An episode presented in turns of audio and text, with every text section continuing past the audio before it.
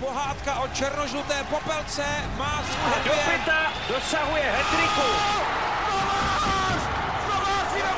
Kometa je Point na 50 letech zpátky na obrubek. Si dovolil Robert Kysa.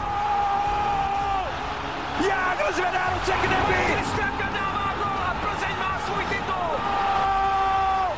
Pastalanista je to doma. Dobrý den. Hvězdami nabitý olympijský turnaj v Pekingu se blíží. Hokejoví fanoušci uvidí to nejlepší z NHL a každý národní tým už představil předběžnou nominaci svých 3 nepostradatelných hráčů. V novém dílu Hokeje bez červené probereme okolnosti české nominace pro Peking a také připomeneme novinky v ostatních reprezentacích před olympiádou. Vítejte u podcastu o českém hokeji se šéfkomentátorem ČT Sport Robertem Zárubou. A dnešní zajímavé téma připravil a uvádí Petr Musil. Přejeme vám příjemný poslech. Hezký den. Česká reprezentace zná 300 jména hokejistů, kteří se představí v únoru v Pekingu. Volba padla na nejlepšího střelce předloňského ročníku NHL Davida Pastrňáka, kapitána z mistrovství světa v Bratislavě Jakuba Voráčka a dvojnásobného vítěze Stanley Cupu Ondřeje Paláta. Co každá z těchto opor mužstvu přinese? Přesně to, Petře, co jste řekl.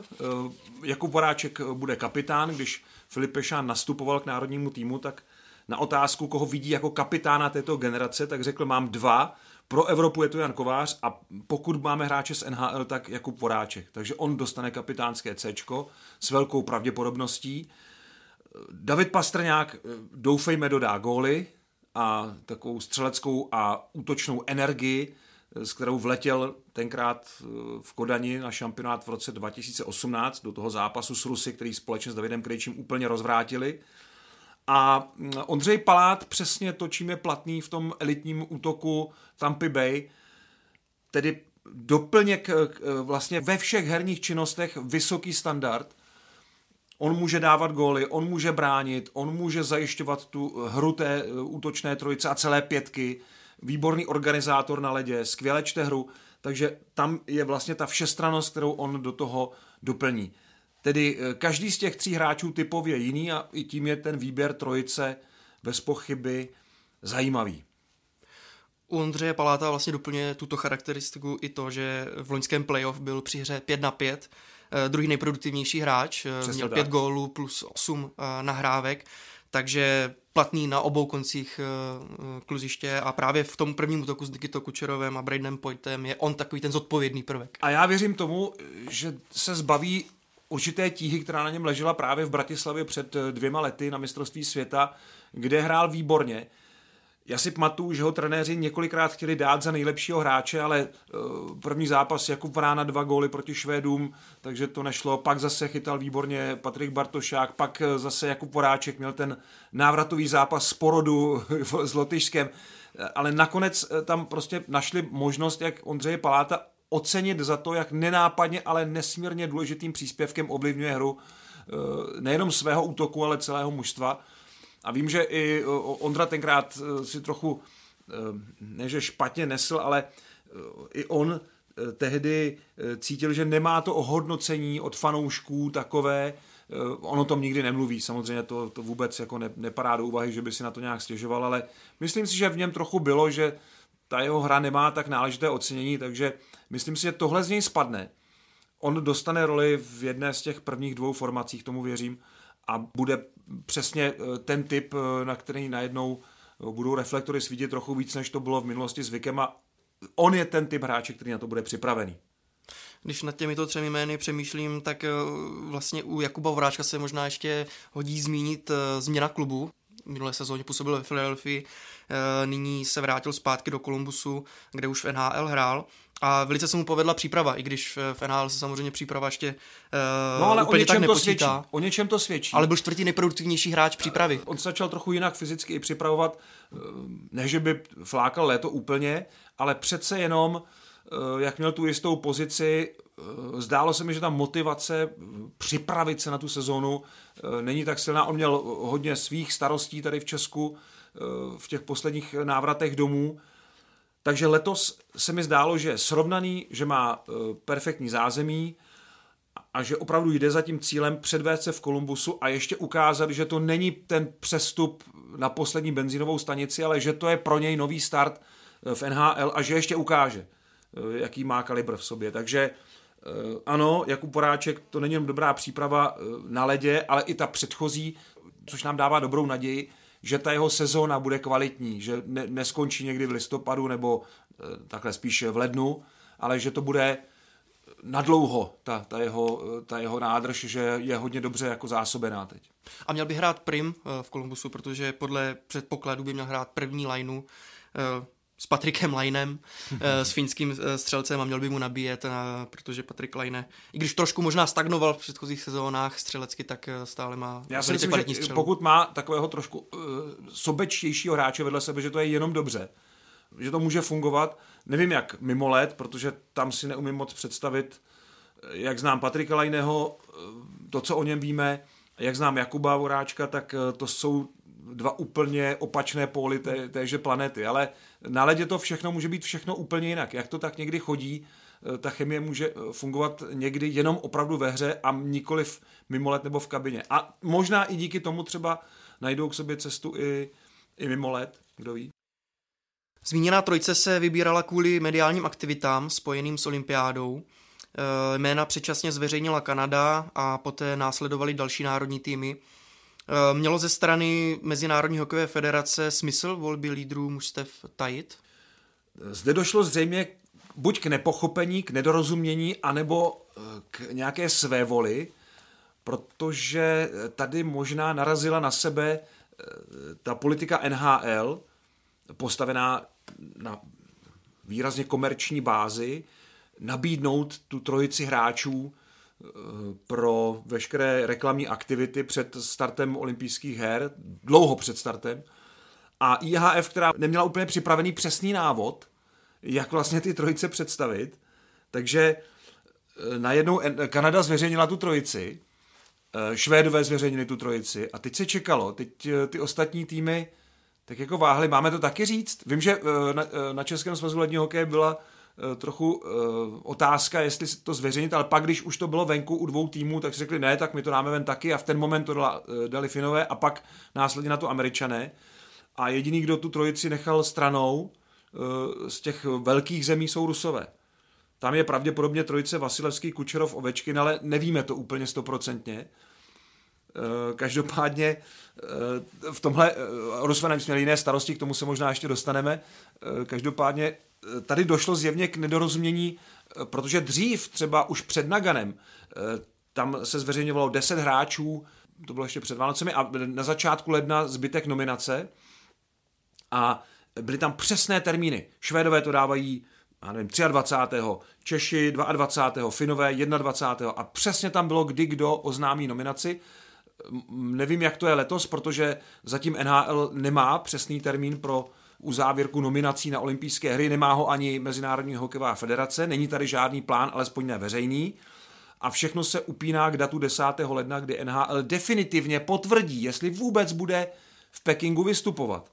Ještě pořád tam má tu možnost odstoupit od té dohody a olympiádu ignorovat. A bude záležet na podmínkách s COVID-19, může to být i záminka samozřejmě, ale zatím se zdá, že NHL opravdu má vážný zájem dodržet tu dohodu a na olympijských hrách startovat a ligu přerušit a své nejlepší hráče uvolnit. Ale pořád je tady ještě ten záložní bod, kdyby se situace kolem koronaviru zhoršila výrazně, tak NHL to sekne a řekne ne, my do Pekingu nepojedeme.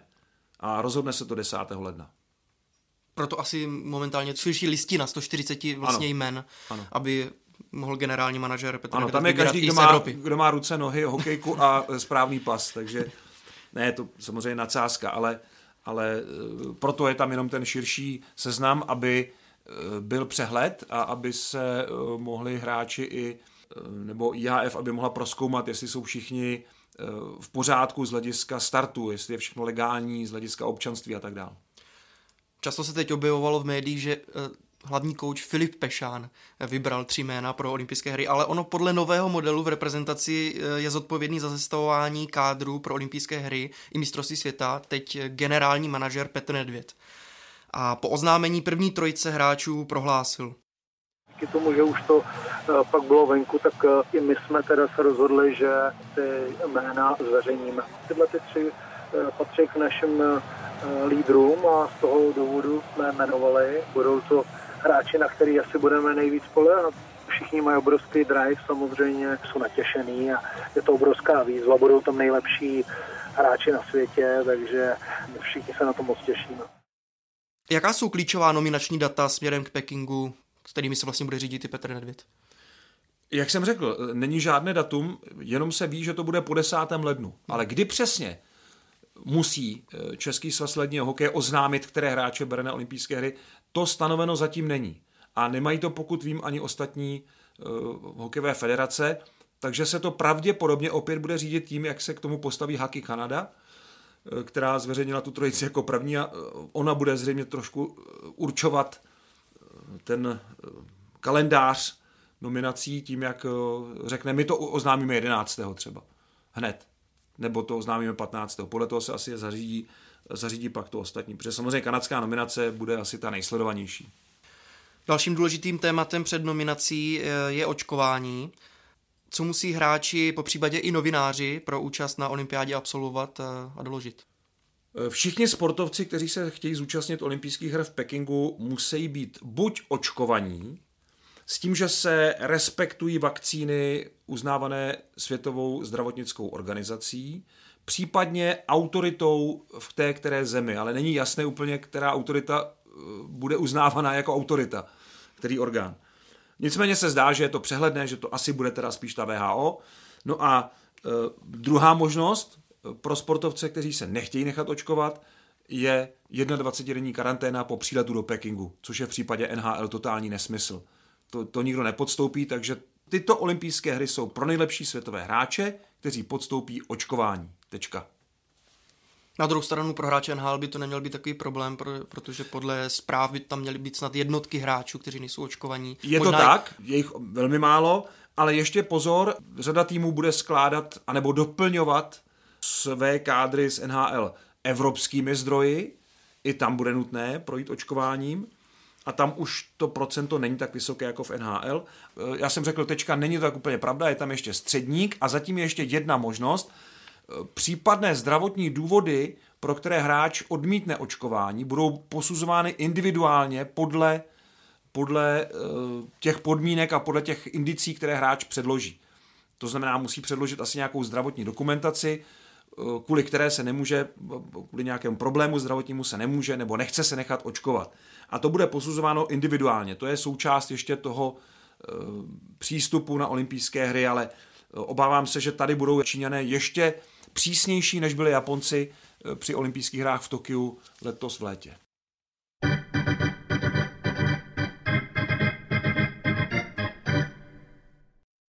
Generální manažér národního týmu Petr Nedvěd má naplánované inspekční cesty do zámoří. První by měla být nejspíš už v listopadu a ta jistější návštěva je v lednu. A právě NHL v noci z úterka na středu odstartovala a my se podíváme na předpokládanou pozici českých hráčů v klubech. Na širších soupiskách klubů NHL figuruje 7 českých golmanů, v prvním týmu sezónu odstartuje 5 z nich, žádný ovšem nemá jistý post jedničky. Nejvyrovnanější je to možná v pozici Petra Mrázka a Jacka Campbella v Torontu. Jak velký problém je pro reprezentaci, že zkrátka nemáme jistou jedničku v NHL? Já si myslím, že to je problém, ale Petr Nedvěd a Filip Pešán ho nevnímají jako nějaký zásadní problém nebo nějakou velkou překážku pro sestavení toho týmu. Přitom my opravdu nemáme prvního brankáře, což je nevídaná situace. Pokud si to vezmu zpětně, tak co já pamatuju od roku 92, kdy jsem jel na své první zimní olympijské hry, tak jsme vždycky touhle dobou už měli jasno, jednička je, já nevím, Petr Bříza, Dominik Hašek, Tomáš Vokoun, Ondřej Pavelec. Bylo to vždycky jasné. Letos jsme poprvé v situaci, kdy proběhne na podzim takový konkurs na jedničku. Ale co je zřejmé, nebo co si myslím, že nastane, a mám k tomu i nějaké informace, pojedou 3 brankáři z NHL a velmi pravděpodobně, pokud budou chytat. A ten zápasový čas každého z nich a nejenom brankářů, i hráčů v poli, bude jednou z nejsledovanějších statistik. Pokud hráč sice bude nastupovat v NHL, ale bude mít 5 minut na zápas v průměru, tak to jeho šance na start v Pekingu výrazně oslabí. A A to též se týká brankářů. Pokud se alespoň nebudou střídat, tak není moc pravděpodobné, že se v té sedmičce posunou v tom pořadí někam výš. Já si myslím, že tady je samozřejmě obtížná pozice pro tu dvojici z Evropy, která by eventuálně se mohla ucházet o nominaci. To je Roman Will a Šimon Hrubec. To se strašně těžko porovnává. Roman Will chytá výborně v KHL, Šimon Hrubec chytá stabilně výborně v národním týmu na velkých akcích, ale nemají medaily. To prostě pro brankáře ta medaile je strašně důležitá, aby ten tým vytáhli ještě v tom klíčovém zápase, ale je velmi těžké porovnat jejich výkonnost z NHL, takže i oni projdou nějakým takovým testem, ale jedna věc je zřejmá, že to nebude ten model v té trojici brankářů, dva zkušení a jeden mladík na otrkání, to úplně padá. Vím, že Petr Nedvěd prostě je výrazně proti tomu, aby tam došlo k nějakému jakoby takzvanému zkoušení a nasazení takzvané tréninkové trojky, golmana, který je tam úplně pro všechno, jo, pomalu nosí čaj v kabině, ale hlavně k dispozici hráčům na nácvik střelby v tréninku, po tréninku a tak dál, což bude mimochodem dost důležitá část celé té akce, vzhledem na to, že před turnajem nebude vlastně společný trénink. Tak to trénování, to sehrávání se během a vůbec takové ty rutinní věci, které si hráči chtějí dělat, to všechno proběhne až v Pekingu, tak ta trojka bude důležitá, ale evidentně to nebude žádný mladík, bude to prostě třetí naprosto relevantní brankář. A v té naší situaci je docela možné, že tu trojici budeme mít nejvyrovnanější vůbec. Je otázka, na jaké úrovni to bude vyrovnané, ale z hlediska pozice bude strašně těžké ukázat, tohle je jednička. Protože už na těch posledních mistrovstvích světa se trenéři párkrát, nechci říct jako spletli, ale párkrát naložili až moc na brankáře, který nebyl tak jasně nad těmi ostatními a nedělalo to úplně dobrotu. Letos bude strašně záležet na tom, jak se na podzim podaří start NHL golmanům, kteří připadají v úvahu. Určitě ve hře jsou Petr Mrázek, Pavel Francouz, pokud se vyléčí, ono se říká 3 až 4 týdny, že to bude trvat, ale to se dá celkem stihnout. Otázka, jakou pozici bude v Kolorádu mít. Je tu samozřejmě Daniel Vladař v Calgary, kde já si myslím, že to může být hodně zajímavé, přichází do nového prostředí. A no, jsou tam i další mladí brankáři, ale nemáme tam opravdu jasné číslo 1. Nicméně trenéři to nevnímají jako nějakou zásadní nesnáz, protože ono stejně nakonec bude záležet na aktuální výkonnosti v těch 2 týdnech. Takže jenom je potřeba vytvořit si nějakou představu o tom, co by ten brankář tam mohl dokázat, jestli by to unesl, no a potom zkrátka ukázat na 3, ale nebude to tak jasné jako v minulosti, i když je asi pravděpodobné, že trenér bude chtít začít s nějakou jedničkou, ale ta pozice prvního brankáře zatím, kdybych to měl teď, nebo kdyby ty trenéři teď to měli rozhodnout, tak si myslím, že nebudou vědět a prostě budou mít 1A, 1B, 1C a žádné 1, 2, 3 rozdělení. V defenzivních řadách to bohužel není o moc lepší, na širších soupiskách figuruje jen 8 obránců. Jaká je situace ohledně beků ve srovnání s předchozími lety a kdo dostane odpovídající prostor na ledě podle předpokladů v NHL? 6 obránců startuje v NHL nahoře, to znamená v klubech. Mělo by to být, že Michal Kempný a Ondřej Palát teď zamířili na farmu. Jsou dole. Já vidím jasnou 4, Filip Hronek, Jan Ruta, Radko Gudas a v San Jose Šimek. Tahle 4 se mi jeví jako jasná, ale je otázka, jestli náhodou Radim Šimek, jestli potvrdí tu pozici v San Jose. Nebude to mít jednoduché, ale zase na druhou stranu má tam určité předpoklady, už je tam delší dobu, zná to prostředí tak dobře, že už tam podle mě cítí jako doma a má docela sebevědomí na to, aby se uplatnil v té 6. Takže tahle ta 4 se zdá být jako zřejmá a k ním se budou vybírat 3 další beci. Michal Kempný spadl sice na farmu Washingtonu, ale jsou tu signály, že se bude snažit o rychlou výměnu. On toho potom zranění, které ho provázelo celou minulou sezonu, moc neodehrál, moc toho nestihl v přípravě, takže ten klub mu přestal věřit evidentně a Michal s agentem usilují o nějakou rychlou výměnu někam jinam, kde bude hrát a tady je ta motivace olympijská velmi silná. Michal to nechce vzdát a chce se o to olympijské triko prostě poprat. Zajímavý může být Hájek, který sehrál velmi dobrý šampionát a trenéři ho viděli a Petr Nedvěd ho zná, takže tam si myslím, že je blízko ta pozice, pokud zase v Rangers dostane ten zápasový čas, aspoň kolem 10 minut, tak má dobrou naději, že se... Bohužel to taky vypadá, že bude asi na hraně sestavy. Do té nominace vejde, ale to se může vyvíjet. To se může vyvíjet.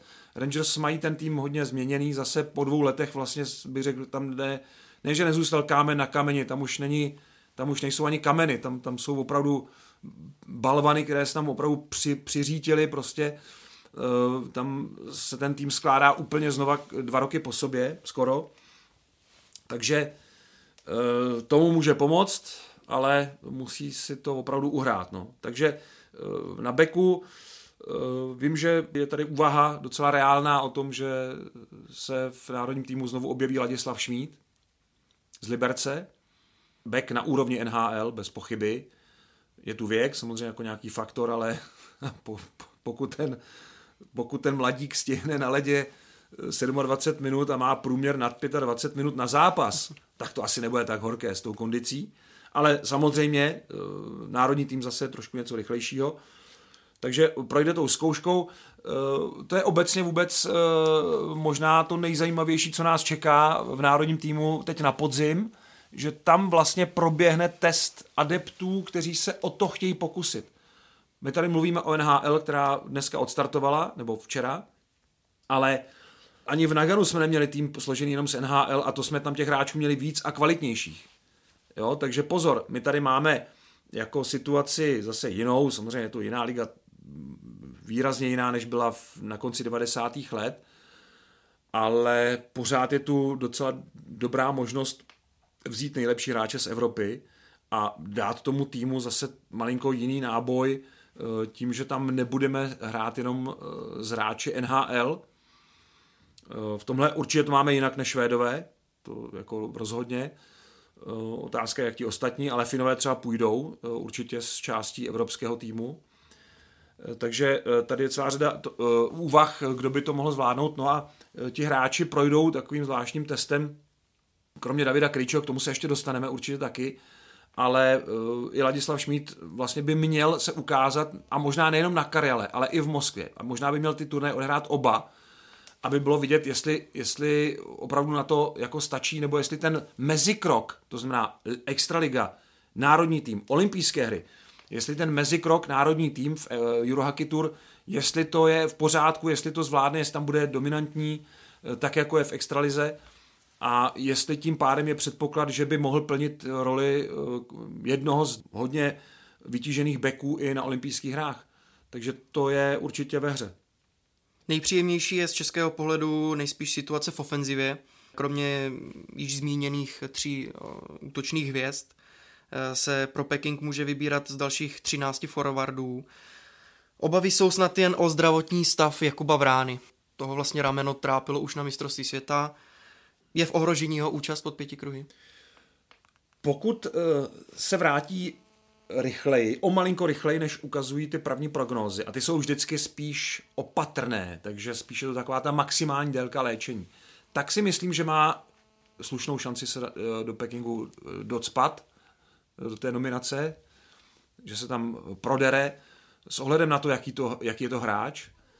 A v jeho případě si myslím, že i je tady únosná nějaká dávka rizika, že třeba nebude ještě úplně rozehraný, ale že se prostě rozehraje v lednu, kdy už ta nominace třeba se bude tvořit nebo se bude muset zveřejnit.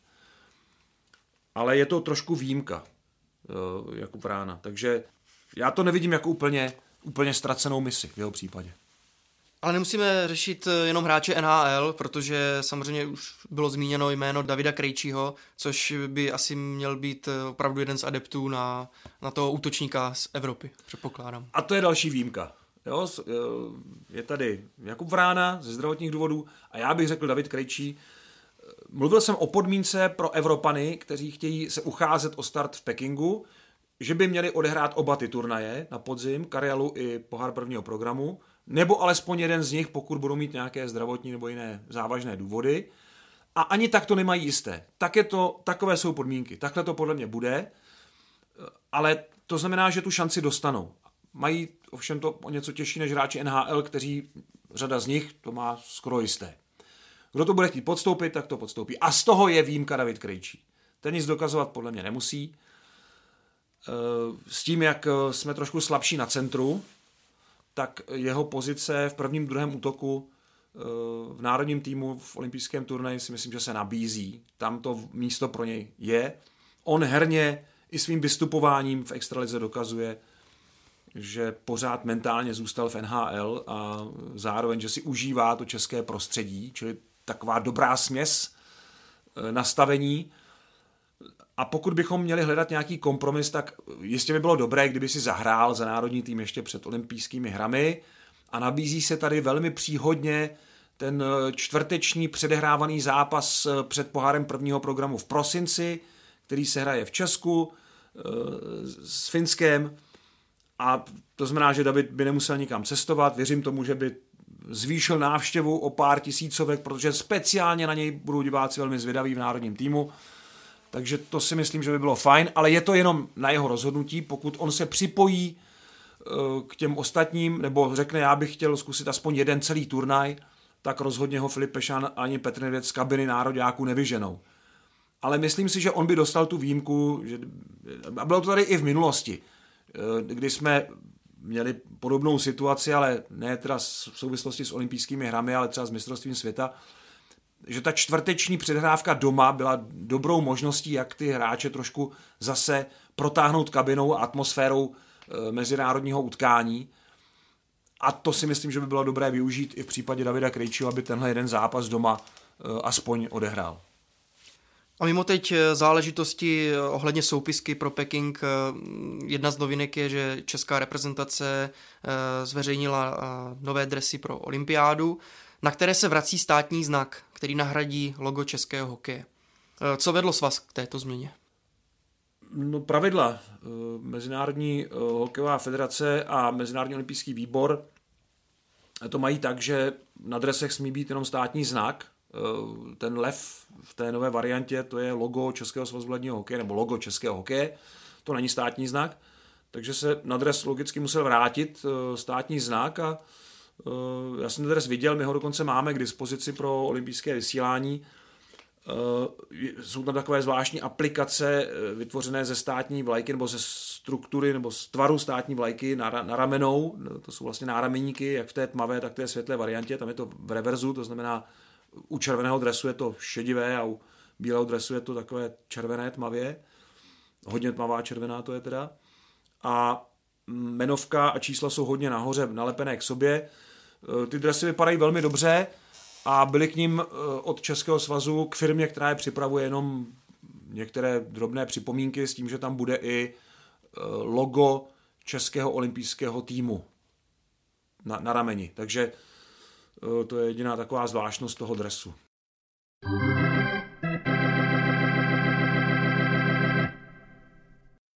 V posledních dnech bylo živo kolem ruského národního týmu.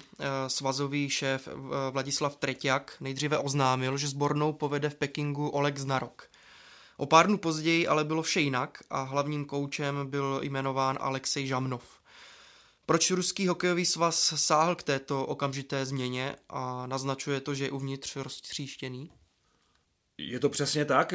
Ruský hokejový svaz, nebo vůbec ruský hokej teď momentálně prožívá takový střet zhruba 5 zájmových skupin, které se někdy spojují, někdy jdou proti sobě, ale každopádně Vladislav Tretiak jako ten oficiální šéf Ruské hokejové federace, tedy šéf ruského hokeje, dostal jasně na srozuměnou, že ty vlivové skupiny jak si ho přesahují a že budou chtít mluvit do nominace a do všeho, co se kolem ruského nároďáku jako děje. Ona to byla reakce na jmenování kanadského trenérského štábu. Rusové se hodně orientují na to, jak Kanaďané postupují a chtějí to dělat vlastně po svém, ale termínově tak zhruba stejně. Takže Kanaďané jmenovali svůj trenérský štáb a Vladislav Tretiak rychle přispěchal s tím jménem Olega Znaroka. No a na to zareagovaly právě ty různé neformální i formální skupiny, které sestavily orgán, který nemá jinak oficiálně žádné pravomoci v ruském hokeji. Je to takzvaný sovět expertů, nebo rada expertů česky. Ale mně se líbí ten název sovět expertů, ono to o něčem vypovídá, ten originál. Kde se sešli za různé částečně organizace, ale i různé skupiny. Valerij Kamenský, Boris Michajlov, Pavel Bure, Alexej Žamnov a porovnali si tam ty své představy, škrtli Znaroka, přitom Tretiakovi dalo spoustu práce, aby Znaroka vlastně umravnil, protože on mu výrazně zkrátil plat. Když Znarok byl naposledy u Sborné, tak měl opravdu královskou odměnu a Tretiak to srazil tuším na polovinu. A už byli dohodnutí, že teda Znarok to za těch okolností vezme, protože on tak momentálně taky nemá moc do čeho. A oni mu tohle dohodu teda torpédovali úplně a řekli ne. A velmi silný zákulisní hráč Alexej Žamnov nakonec vyšel z toho poradního orgánu, jehož byl součástí jako vítěz té debaty, že on tedy dostane to pověření a Tretiak to musel přijmout, což o něčem teda vypovídá. To je asi jako kdyby u nás se sešli agenti částečně, řekněme 3-4 nejsilnější kluby, do toho skauti NHL a do toho ještě řekněme někdo z Národní sportovní agentury třeba a začali jako rokovat, kdo povede český tým na olympijských hrách a vůbec nerespektovali Český svaz ledního hokeje, který za to zodpovídá a má to na starost. Takže opravdu naprosto jedinečná situace. No a Alexej Žamnov to pověření přijal a bude skládat mužstvo s tím tradičně širokým trenérským štábem na olympijské hry, což teda svědčí o tom, že vliv Vladislava Tretiaka a vůbec Ruské hokejové federace a lidí na ní napojených poněkud oslábl po tom, co Tretiak byl kritizován výrazně za to, že nedokázal po mistrovství světa v Rize a před ním rychleji reagovat a rychleji vlastně řešit situaci, která zřejmě vedla teda k neúspěchu Rusů na posledním světovém šampionátu v Rize. A co ještě zajímavé, tak Alexej Žamnov bude muset i vycházet s Olegem Znarokem, protože Oleg Znarok by měl být poradce, stejně tak jako Valerij Bragin, který teď vedl Rusko. To je ale v Rusku obvyklé, že oni se tam takhle združují. To je už od času, kdy odvolávali Tarasova před světovou serií v roce 72, tak i on vlastně pořád se trošku motal v tom, tehdy to nebyl oficiální poradní orgán, ale pořád měl nějaký vliv, i když ho odstavili úplně po tom incidentu s Leonidem Brežněvem. A to prostě je v Rusku tradice. Tam mají tradici širokých trenérských štábů, možná ještě širších, než mají Kanaďani. Tam jsou poradní orgány, asistenti generálního manažera.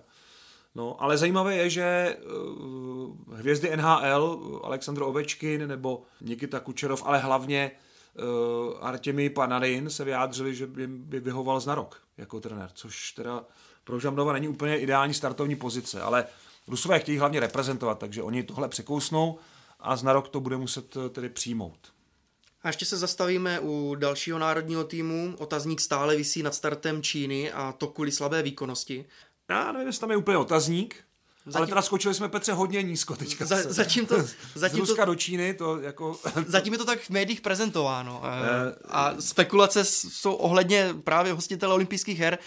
Přiživil to nový šéf Mezinárodní hokejové federace Luc Tardif, když prohlásil, cituji, sledovat, jak nějaký tým prohrává 0-15, nikomu neprospěje. No to ještě hodně podsadil, 0-15. Ani Číně, ani hokej to neprospívá.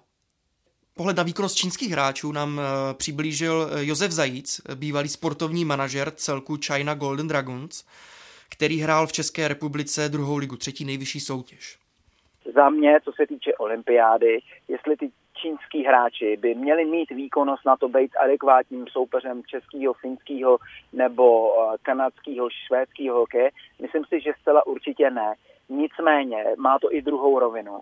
A to tu, že za tu dobu, co v té Číně jsme viděli a pracovali jsme s čínskou mládeží a s čínským hokejem a s lidma okolo čínského hokeje, tak za sebe musím říct, že v okamžiku, kdy ty děti a ten čínský hokej uvidí takovýhle top hráče, vlastně idoly pro jejich děti, pro jejich budoucnost, s tou obrovskou základnou, kterou oni jsou připraveni podporovat v progresivním růstu, hokejovém růstu čínských mladých hráčů, tak by to byla obrovská inspirace pro tu mládež, tenhle turnaj vidět, absolvovat, čerpat z toho, dotýkat se těch největších hvězd, samozřejmě nebude-li to nějak uspůsobený v bublinách a tak dále. Čili má to dvě roviny. Samozřejmě, že výkonnostní rozdíl tam bude obrovský, ale zase na druhé straně musíme říct, že jako hokejisti, který jsme vždycky hráli, tak jsme hráli miliardukrát s týmama. Mohli jsme jim dát 50 gólů a nikdy ten výkon takový nebyl, abychom jim dávali 50 gólů. Každý hráč tyhle zápasy absolvoval. A myslím si, že budeme-li zvažovat význam pro budoucnost, pro čínský hokej, pro možnosti v čínském hokeji a tuhle záležitost, tak já bych na tom neviděl nic neetického, aby se Čína nezúčastnila olympijských her jako hostitel. Když si vezmeme vůbec původní myšlenku olympiád, je vlastně následování těch vzorů, idolů, sportovní život jako součást ve zdravém těle, zdravý duch, tahle myšlenka, tak to by za mě mělo převážet nad tím, jestli to bude 15-0, OK, komu ten zápas se slabšími soupeři pro všechny ty týmy, který relativně jsou odskočený, ať tam bude kdokoliv jiný, tak ten výsledek může být podobný. Jo. Takže za mě široká základna, inspirace pro mládež, obrovský posun v Číně, který by mohl tenhle turnaj přinést pro budoucnost ledního hokeje. To si myslím, že je na zvážení a já osobně bych se přikláněl a podporoval bych to, aby ta Čína to tam mohla absolvovat jako účastník olympijského turnaje v ledním hokeji. Josef to řekl tedy hodně diplomaticky, protože nikdy se nestalo v historii, že by na olympijských hrách od té doby, co se dělá žebříček IHF, startoval takhle nízko figurující tým. Čína je na 32. místě a to okolí její je, abychom měli nějakou představu, Island, Izrael a nad Čínou je Srbsko a Španělsko v ledním hokeji.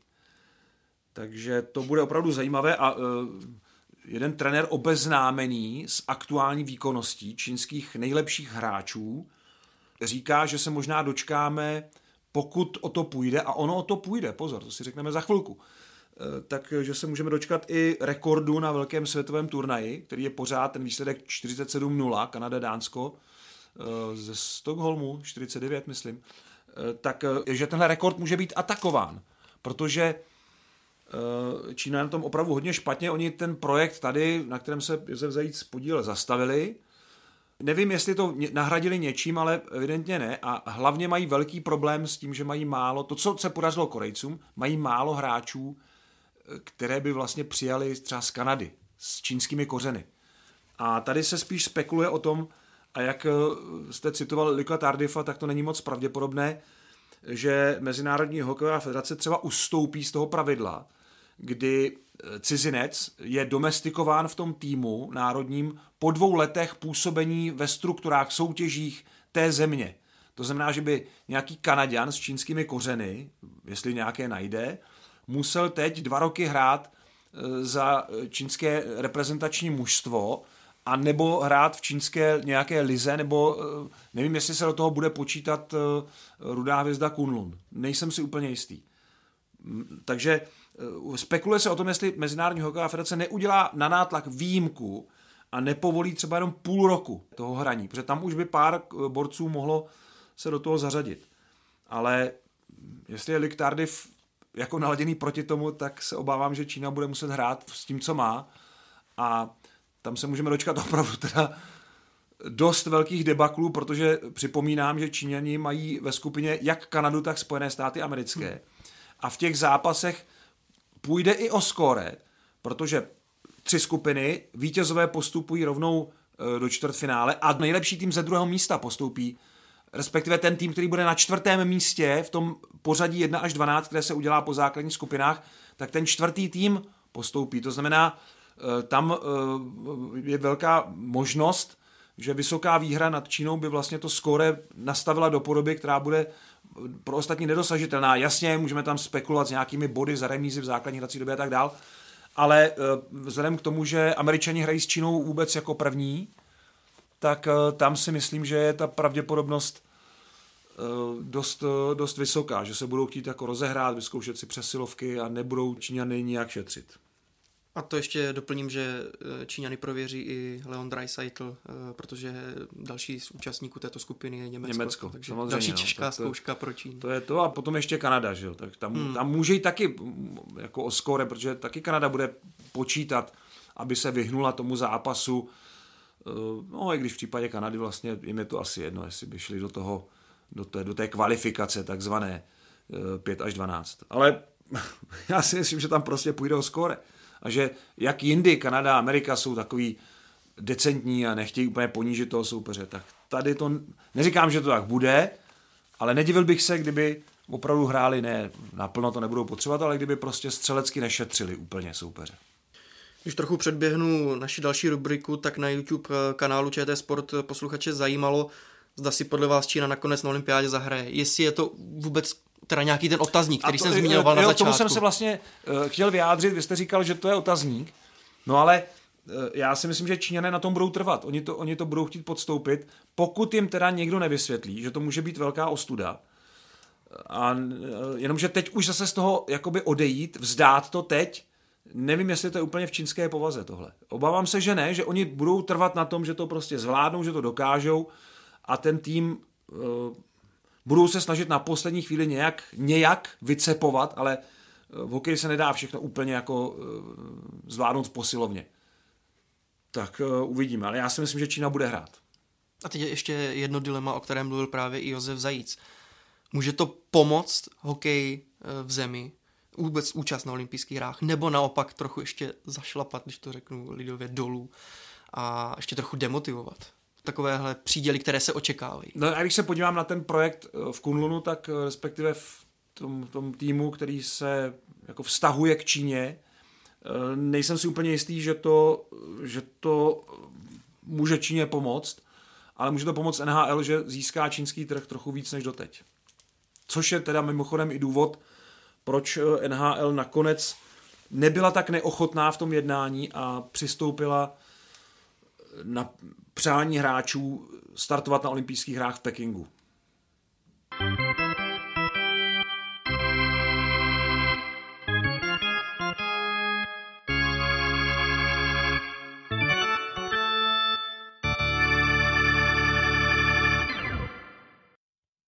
V druhé části našeho podcastu dáváme prostor vám, tedy našim posluchačům. Otázky můžete klást pod našimi podcasty jak na YouTube kanálu nebo na sociálních sítích ČT Sport, tak také na Twitteru Roberta Záruby. Vrátíme se ještě krátce k tématu z minulého podcastu, tedy počtu cizinců v extralize. A Jakuba Čiperu zajímá, zda mají ve Švédsku, Finsku, Rusku nebo Švýcarsku nějakým způsobem omezenou kvotu zahraničních hráčů. Já přesně neznám pravidla v těch zemích úplně do detailu, ale mám takový pocit, že ve Švédsku mají omezení cizinců, ale nikoli z celého světa, ale že tam mají limit 2 cizinců mimo Evropskou unii. To znamená, proto je ve švédské lize tak málo Kanaďanů a Američanů v porovnání s jinými evropskými soutěžemi, včetně teda české extraligy, protože tam je, neříkám to teď úplně s rukou v ohni, ale mám pocit, že tam je tohleto omezení, jinak tam žádné delší není. Asi nejdramatičtěji se vyvíjí situace ve Švýcarsku, které je tradičně velmi nakloněné cizincům. Teď jsou tam 4 limit, ale už na jaře jsme sledovali některé akce, dokonce s takovou ministávku hráčů a klubů některých, proti uvažovanému zvýšení toho počtu cizinců ze 4 na 10, což by mělo platit od sezony 2022-2023.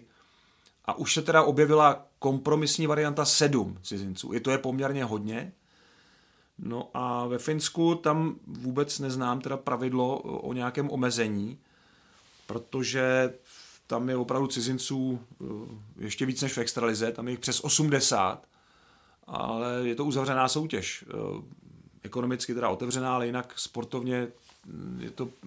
Teď se to zase má trošku měnit, ta pravidla, ale vím, že v Hemenlině je 5 Kanaďanů, nebo ve Vose jsou hodně Švédové tradičně, takže velice často tam hrají čeští hráči. Teď Lukáš Šešek tam měl výborný start do sezony, takže tam velmi rádi využívají hráče. Už to není takový úprk třeba od nás, jako na začátku 90. let, kdy skoro celý národák buď šel do NHL nebo do Finska. a působil dost dlouho v první polovině 90. let. To byla velice oblíbená destinace pro české a slovenské hokejisty. To už tak úplně neplatí, ale je pravda, že tam jsou dveře otevřené cizině. Asi nejvíc z Evropy, kromě KHL teda. Ještě no, přece mi to nedá jedna technická spíš věc, ne k tématu. Doufám, že jsem vyslovil správně jméno Jakuba, když tak poprosím i příště na YouTube kanál pod náš podcast psát i s diakritikou nebo vysvětlit přesně jméno, abych náhodou neuvedl špatně jméno, což by mě mrzelo, ale doufám, že jsem to trefil. A na Twitteru vám směřoval dotaz Jan Macků a to zda by měl jet Roman Červenka na olympiádu.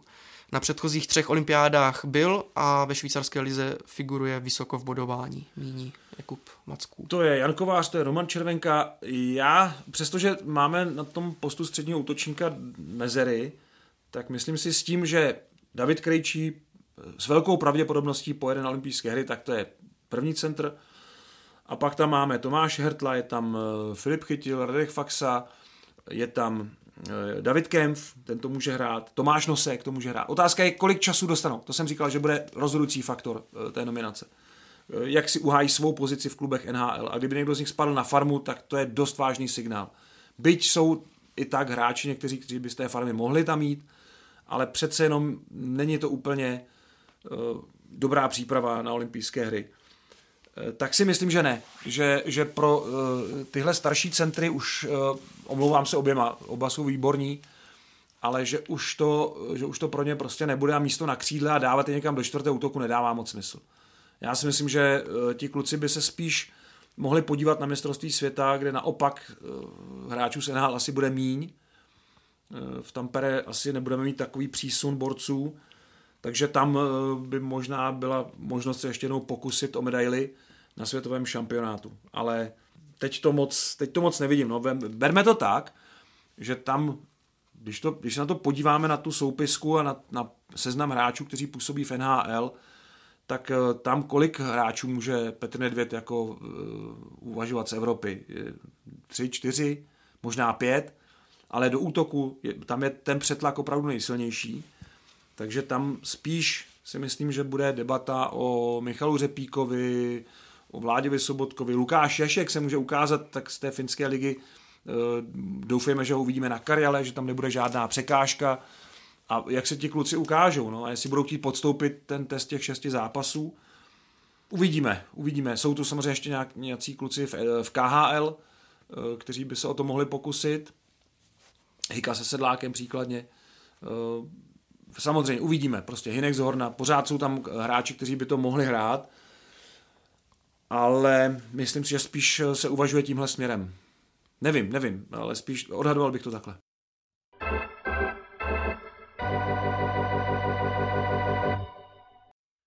V závěrečné rubrice vám ve spojení s hlavním tématem nabízíme top 5 českých hráčů, které se letos vyplatí sledovat v NHL s ohledem na možnou nominaci na olympijské hry do Pekingu. Tak tady se soustředíme teď teda na NHL, protože ta bude tvořit kostru týmu pro olympijský turnaj. Takže pro mě na 5. místě je Petr Mrázek. Uvidíme, jestli v Torontu přechytá tu konkurenci a bude jedničkou ve městě, kde je v té brankářské lapačce opravdu hodně vody a je hodně těžké tam chytat na pozici jedničky.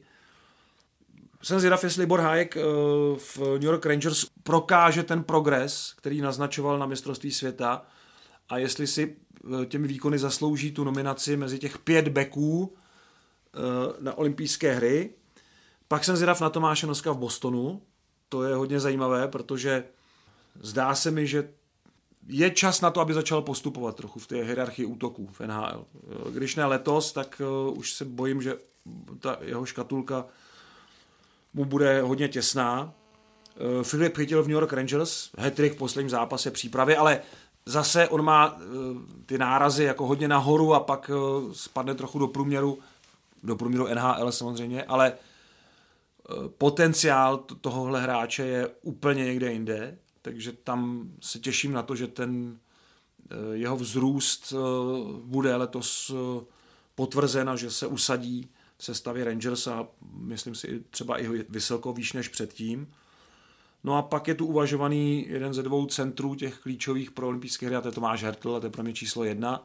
San Jose už by měl opravdu převzít vůdčí roli, ne jako loni, že jí převzal to, ale ještě by se jí měl v ní měl usadit, potvrdit.